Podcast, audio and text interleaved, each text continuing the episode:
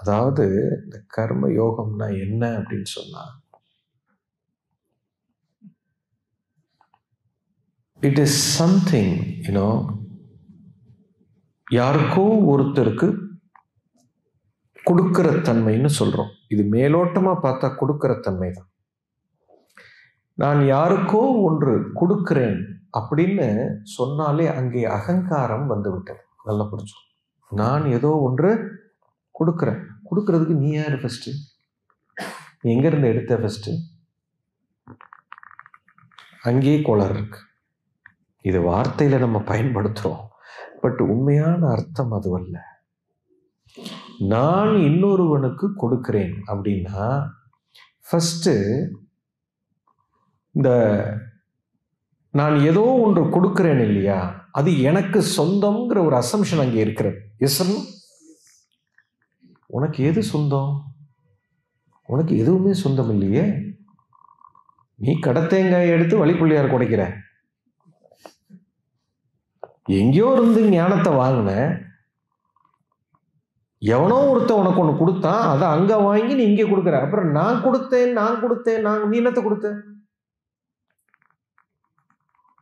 அங்கே கொடுப்பதற்கு ஒன்றும் இல்லை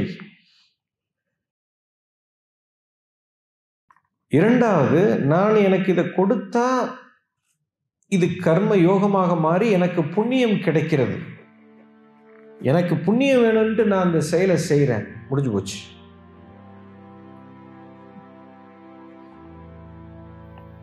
அப்போ எனக்கு ஏதோ ஒன்று வேணும். இப்போ என் வீட்டில் நான் வந்து என் பொண்டாட்டி பிள்ளைக்கு நான் ச சம்பாரித்து போடுறேன். எனக்கு சோறு போடுறேன் எனக்கு சோறு கிடைக்கிறதுக்காக நான் சம்பாரித்து போடுறேன். என் புருஷன் எனக்கு சம்பாரிச்சு போடுறதுனால நான் சமைக்கிறேன்.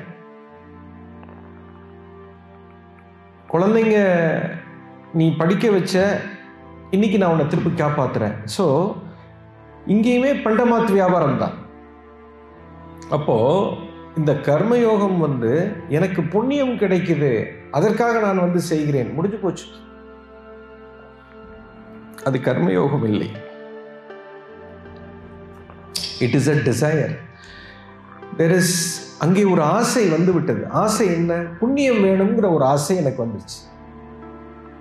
நான் ஏதோ ஒன்று கொடுக்குறேன். நான் என்ற அகங்காரம் அங்கே வந்து விட்டது எங்கிட்ட ஏதோ ஒரு சொத்து இருக்கு. ஞானம் என்ற ஒரு சொத்து என்னுடையது. அதை நான் கொடுக்கிறேன் என்ற பெருமை வந்து விட்டது கிரீடு வந்துருச்சு. ஆக மொத்தம் இது கர்மயோகமே கிடையாது. இசர்ணும் ஆழமாக பார்த்தால் இது விழிப்பு நிலையில் செய்யப்படுகின்ற செயல்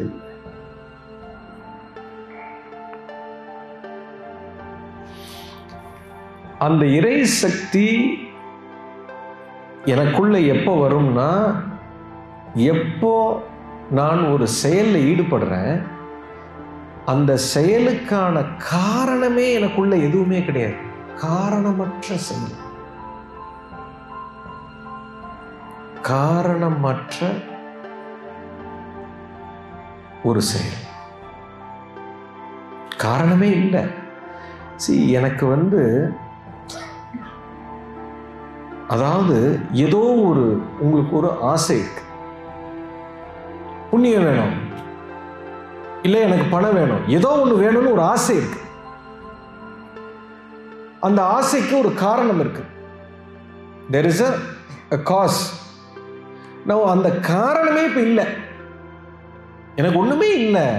எனக்கு அந்த I don't have any cause for my desire அந்த ஆசைங்கிறதுக்கு completely my cause for all the activity நான் செய்யக்கூடிய செயலுக்கு பின்னாடி இருக்கக்கூடிய காரணம் எல்லாத்தையும் எப்போ ஒருத்தன் தூக்குறானோ Now, this action becomes a desireless action. Now, this action is called karma yoga.